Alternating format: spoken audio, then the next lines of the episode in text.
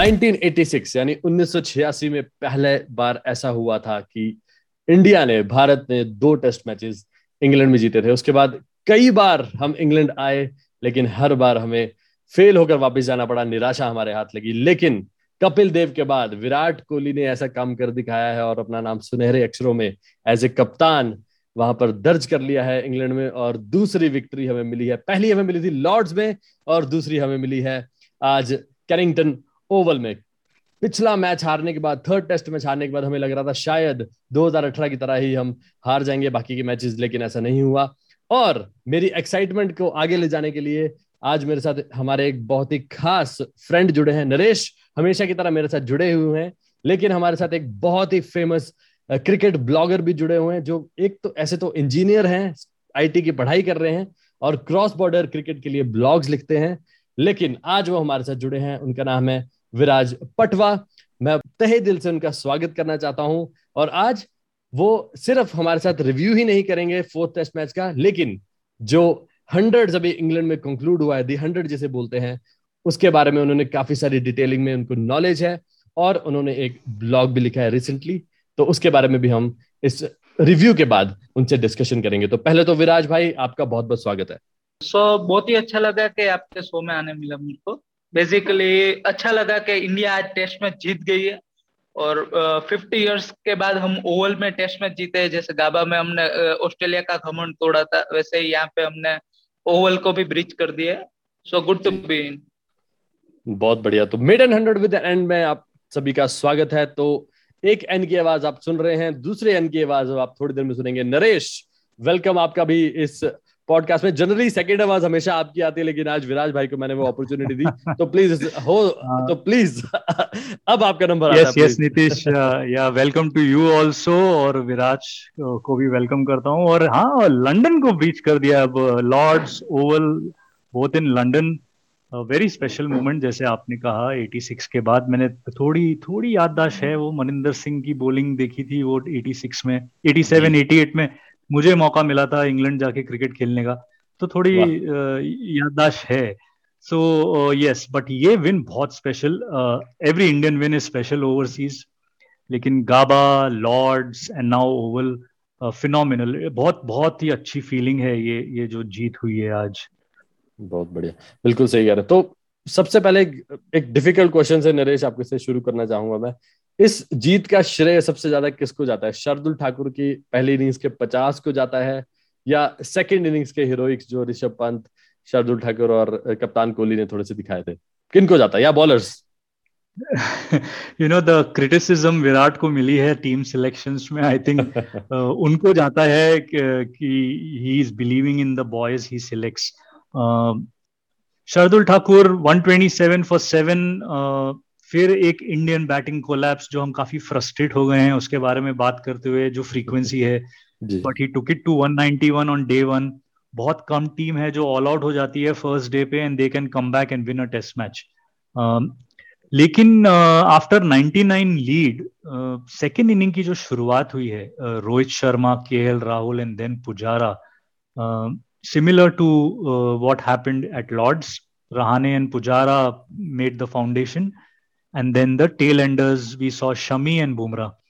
यहाँ पे second inning में we saw Shardul Umesh and Bumrah तो सेकेंड uh, इनिंग में you know we are forgetting one thing 466 that's a big total India set you know in the second innings scored So overall, uh, the team stepped up after the first day 191.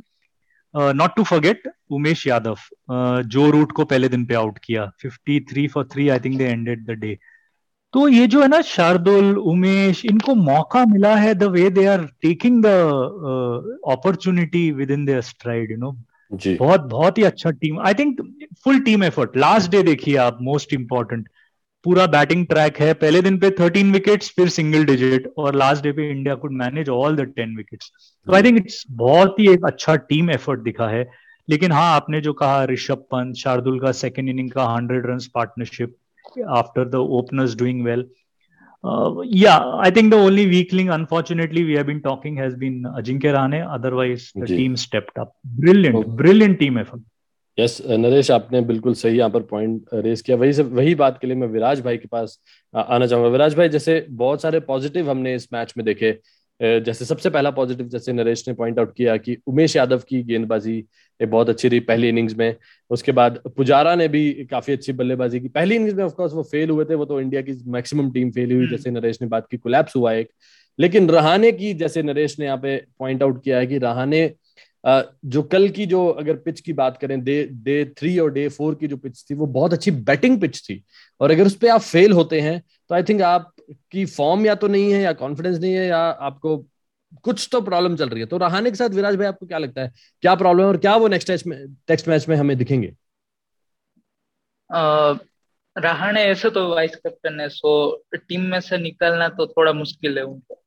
पहले तो वो clear करना चाहता हूँ। दूसरी चीज़ Rahane out of form है वो आउट भी जैसे हुए मतलब दोनों सेम टाइप के बोलते। जो ओवर पे वॉक्स ने विकेट ली वही ओवर पे एक अपील हुई थी। और नेक्स्ट ओवर में वापस सेम टाइप से और एलबीडब्ल्यू आउट हुए। सो बेसिकली रहाणे को बैटिंग स्टाइल्स में चेंज करना पड़ेगा। हम ये भी नहीं भूल सकते कि वो लास्ट डब्ल्यू के इंडिया के लिए हाईएस्ट रन स्कोरर थे। जी सो so, ये भी एक पॉइंट है. सो हम ऐसा भी नहीं कह सकते. पुजारे की एवरेज कम थी. So we need to back them up हम एमसीजी की हंड्रेड भी नहीं भूल सकते अभी भी. सो so, लेकिन आपने जहाँ पे आपने बात की एमसीजी की हंड्रेड लेकिन एमसीजी की हंड्रेड के बाद से हमने देखा कि एक डाउनफॉल ही हुआ है उनका. वो कप्तान yes, उन्होंने एज ए कप्तान हमें सीरीज़ जिताई ज़रूर ऑस्ट्रेलिया में जब विराट कोहली मौजूद नहीं थे टीम में. लेकिन उसके बाद से अगर जैसे इंग्लैंड भी आया है इंडिया में खेलने और अब हम इंग्लैंड गए हैं खेलने तो मुझे जो दिखा है कि रहाने ने ऐसा कुछ भी नहीं किया सिर्फ़ एक वो इकसठ रन की इनिंग्स खेली थी दूसरे टेस्ट मैच में लॉर्ड्स में। उसके बाद से ऐसा कुछ खास नहीं किया है उससे पहले भी कुछ खास नहीं किया कि उन्हें पाँचवें टेस्ट में जगह उनकी जो है वो पक्की दिखती हो। तो इस पे आप क्या कहना चाहेंगे? सो so, इसीलिए ये टेस्ट में आपने अगर देखा हो तो जाडेजा को प्रमोट कर दिया था नंबर फाइव जी। So may be team India कुछ अलग कॉम्बिनेशन भी ट्राई कर रहे हैं। अगर रहाणे कंफर्टेबल नहीं है फाइव पे क्योंकि middle order consecutively Pujara Kohli Rahane और पंत पंत की भी एवरेज बिलो ट्वेंटी चल रही थी uh, ये फिफ्टी के पहले।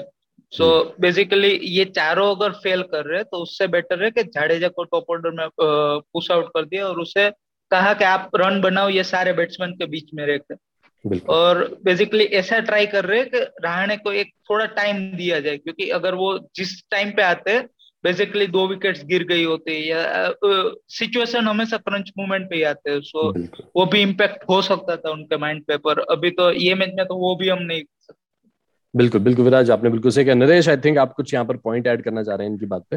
हाँ मैं मैं, मैं यही बात कहना चाह रहा हूँ बिकॉज़ पुजारा विराट और रहाने में यू नो कंसिस्टेंसी नहीं है।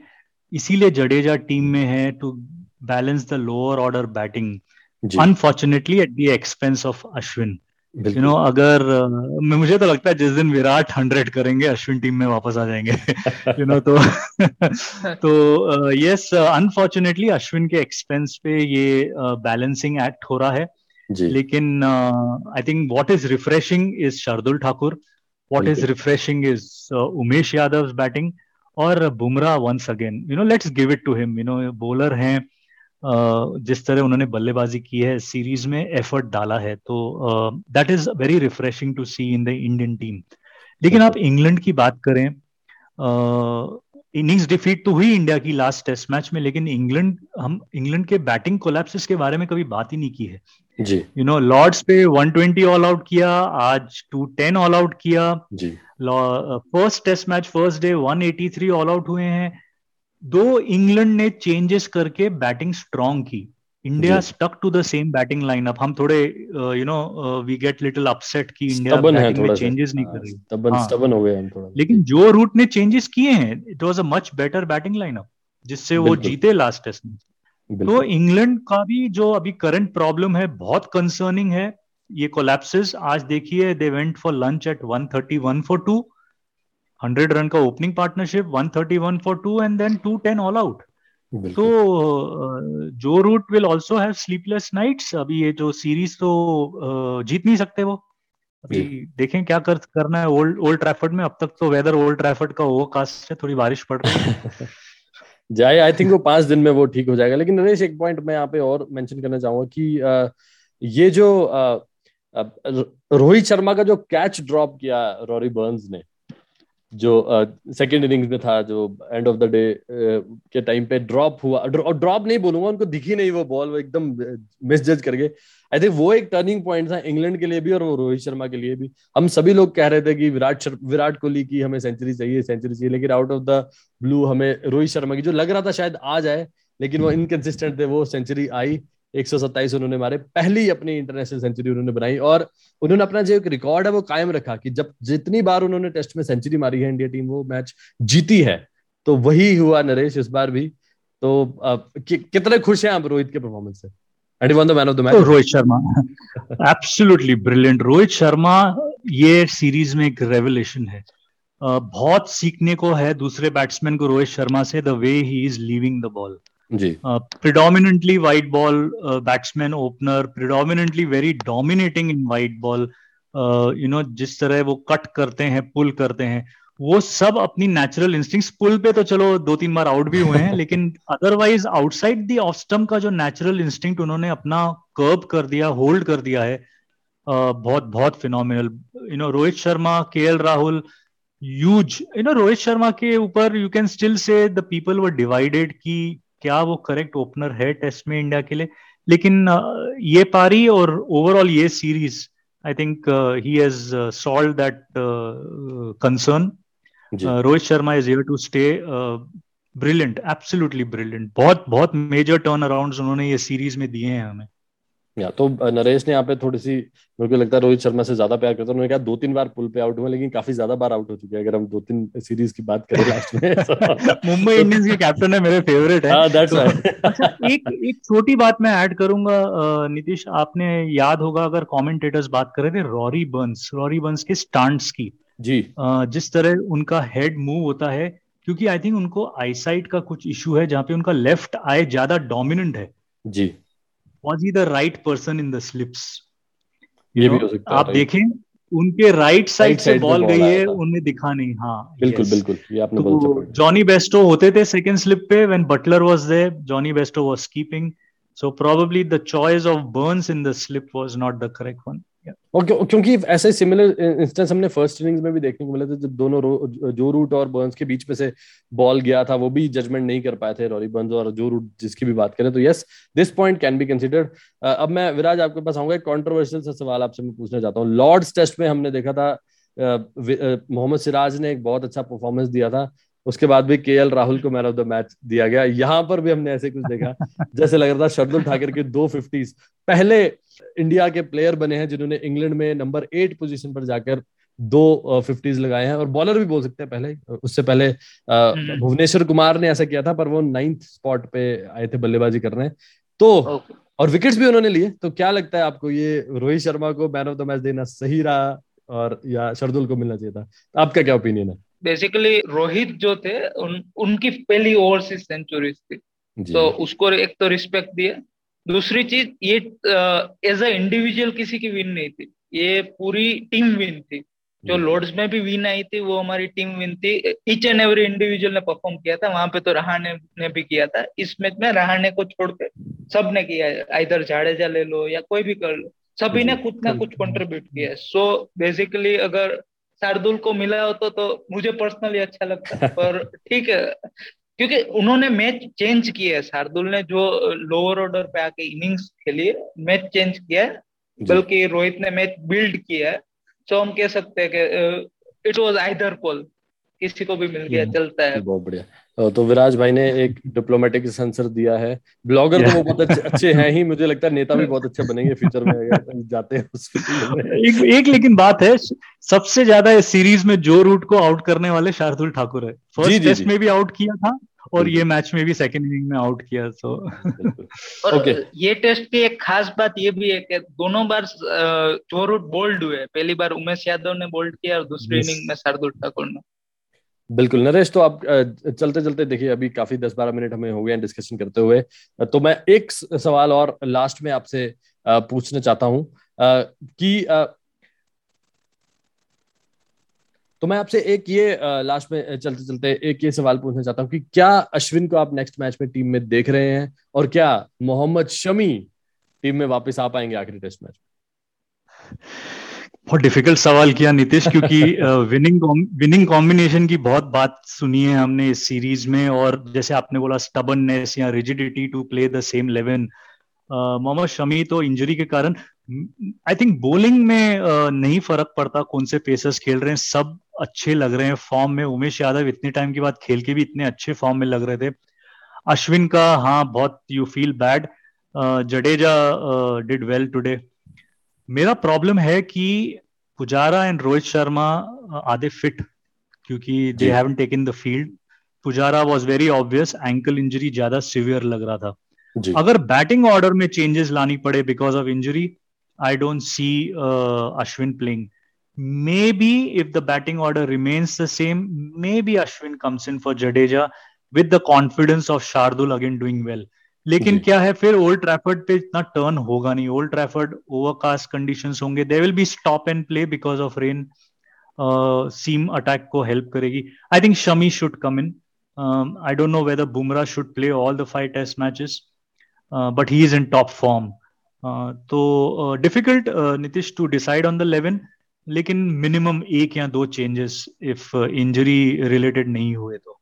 बिल्कुल। सो या तो एक बेहतरीन बेहतरीन विक्ट्री के बाद हम बढ़ रहे हैं अपने पांचवे और आखिरी टेस्ट की तरफ़ इस सीरीज़ की जो कि थोड़ी दिन मैं पाँच दिन में वो शुरू होने वाला है। और जैसे ही ये सीरीज़ खत्म होगी 19 तारीख को 14 को ये सीरीज़ खत्म होने वाली है और 19 तारीख को हम वापस आएँगे आईपीएल जो सेकंड पोर्शन बचा हुआ है खत्म हो can you imagine Rohit Sharma going on leaving the ball outside off stump when he starts the IPL inning बिल्कुल भी नहीं बिल्कुल भी नहीं ऐसा देखने को मिलेगा। ओके तो ये तो थी हमारी बा, बात इस चौथे टेस्ट मैच के रिव्यू की।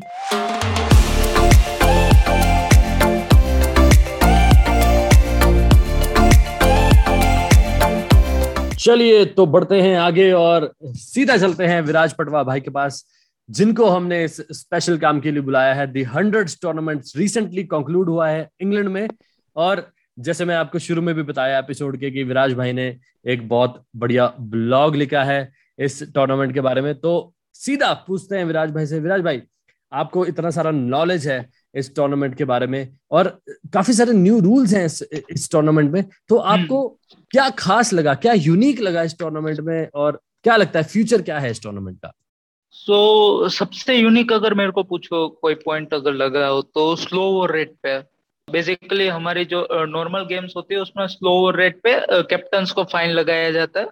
और कोई मैच फ़ीस मतलब उनको और कोई फाइन नहीं लगा किसी तरह की पेनल्टी लगाई जाती है पैसों से रिलेटेड जी। हाँ, 95 बॉल्स के बाद उनका एक टाइमर होता है कि 95 बॉल्स ये टाइम तक खत्म हो जाने चाहिए।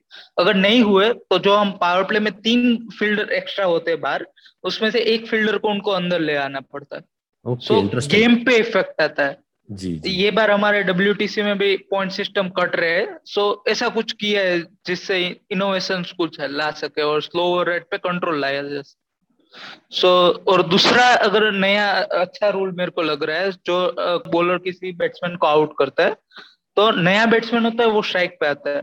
So it's like bowler change of end नहीं हाँ, होता है इसमें। ओके हाँ, जी जी जी। तो बॉलर को एक रिवॉर्ड मिलता है कि अगर आपने विकेट लिए तो आपको नया बैट्समैन मिल रहा है सामने। बहुत बढ़िया। बहुत so, अच्छी बात है ये। ये एक अच्छा रोल है। बॉलर्स के लिए गेम फेवर कर रही है थोड़ा बहुत। जी। दूसरी चीज़ नो बॉल पे दो रन मिल रहे हैं वो भी एक अच्छी चीज़ है। और ओवर चेंज होते हैं वो दस बॉल पे होते हैं जो हमारी नॉर्मल गेम पे छह बॉल पे होती है तो उसमें भी टाइम थोड़ा बच जाता है। और टू एंड हाफ़ आवर की गेम हो जाती है सो ये गेम हम शायद ओलंपिक्स में भी एड ऑन कर सकते हैं। ओके ओके तो विराज भाई कह रहे हैं ओलंपिक्स हाँ, में। हाँ नीतीश यू राइट लेकिन क्या है ना कि it is just started it's English baby you know तो what is currently happening white ball globally T twenty खेला जा रहा है। तो ओलंपिक्स के लिए चैलेंज हो जाएगा दूसरे बोर्ड्स ये फॉर्मेट एक्सेप्ट करेंगे कि नहीं? Because IPL is is a proper BCCI baby you know तो टी uh, ट्वेंटी मुझे लगता है ओलंपिक में टी लेकिन ये जो रूल्स बताए ना विराज में बहुत इंटरेस्टिंग है। थोड़े रूल्स अगर टी ट्वेंटी में डाल दे स्पेशली ओवर एट का या नो बॉल का you know it will make the game more interesting interesting तो हाँ लेकिन मुझे नहीं लगता कि और कोई format besides T twenty Olympic में जाएगा जो परमानेंट मेंबर्स हैं दे वुड बिकॉज़ हर एक परमानेंट मेंबर जो अभी टेस्ट क्रिकेट खेलता है उनके खुद के टी ट्वेंटी लीग्स हैं। टी ट्वेंटी इवॉल्व हुआ है you know fourteen fifteen years में। तो I don't think hundred will be adopted globally at this point of time future का मालूम नहीं। इंग्लैंड का भी देखना है इंग्लैंड का अप्रोच कैसा है। They have their own Vitality blast T twenty तो टफ होगा लेकिन जहाँ मैंने जितना इसके बारे में पढ़ा और थोड़ा जो देखे matches I think women's hundred was very exciting very good following और जो विराज ने कहा I think it's a very good start for England let's see what happens going ahead there has been a proposal to even get some Indian players participate तो it's uh, good थोड़ा थोड़ा अलग है uh, थोड़ा और multi dimensional हो गया है इवॉल्व हो रहा है गेम बट या कैलेंडर में कैसे फिट लाना है वो देखना है। और एक एक जो रूल uh, मैंने इसमें देखा कि इसमें जैसे आईपीएल में चार ओवरसीज प्लेयर्स होते हैं इसमें सिर्फ़ तीन रख सकते हैं तो एक ये भी थोड़ा सा डिफरेंस है बीबीएल और इसमें और और आप आपने जैसे विनर्स की बात की तो मैं विनर्स के पास थोड़ा सा हमारे लिसनर्स को बताना चाहूँगा कि विमेंस में ओवल इनविंसिबल्स ने ये टूर्नामेंट जीता और मेंस में सदर्न ब्रेव जो साउथहैम्पटन की टीम है उन्होंने ये टाइटल जीता। विराज भाई मुझे आप हाँ अपने बारे में थोड़ा सा ये बताइए कि ब्लॉगिंग का शौक आपको क्रिकेट ब्लॉगिंग का शौक कहाँ से लगा और कहाँ से आपको इंटरेस्ट जागा? फ़ैन तो आप है ही हमारी तरफ़ बहुत बड़े क्रिकेट के वो तो मुझे समझ आ गया है। तो मैं बेसिकली एक क्रॉस बॉर्डर क्रिकेट करके एक कंपनी है सो वहाँ पे मैंने ज्वाइन किया। एज अ स्टेटिस्टिशियन मैंने पीएसएल के थोड़े बहुत स्टेट्स दिए। फिर दे मतलब उनको स्टेट्स अच्छे भी लगे। I used to follow the cricket from Twitter Twitter पे बहुत रिकॉर्ड्स पढ़ता हूँ। रिकॉर्ड्स याद रहते रिकॉर्ड्स को बेसिकली शेयर करता हूँ कोई यूनिकनेस अगर मेरे को लगती है तो मैं व्यू पॉइंट भी देता हूँ अपना। तो वैसे ही उन्होंने मेरे को अप्रोच किया कि ठीक है तो अगर आप ब्लॉग्स लिख सकते हो आईपीएल पे हंड्रेड पे तो वो किया फिर मैंने टीम एनालिसिस मेरे को अच्छा लगता है कि कौन सी टीम बेटर है कौन सी टीम बेटर नहीं है।